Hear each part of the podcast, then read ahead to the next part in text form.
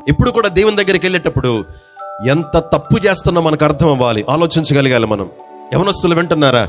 దేవుని దగ్గరికి ఎప్పుడైతే మనం ప్రార్థించడానికి వెళుతున్నామో ఈ రోజు లేక రాత్రి లేక నిన్న ఏం తప్పు చేశామో ఏం పాపం చేశామో దేవునికి విరోధంగా భర్తకు భార్యకు తల్లిదండ్రులకు విరోధంగా ఏం తప్పు చేసాము ఎవరికీ తెలియకుండా ఏం తప్పు చేసామో ఆలోచించుకొని ఆయన దగ్గర క్షమాపణ అడిగే జీవితం నీకు నాకు ఉండాలి.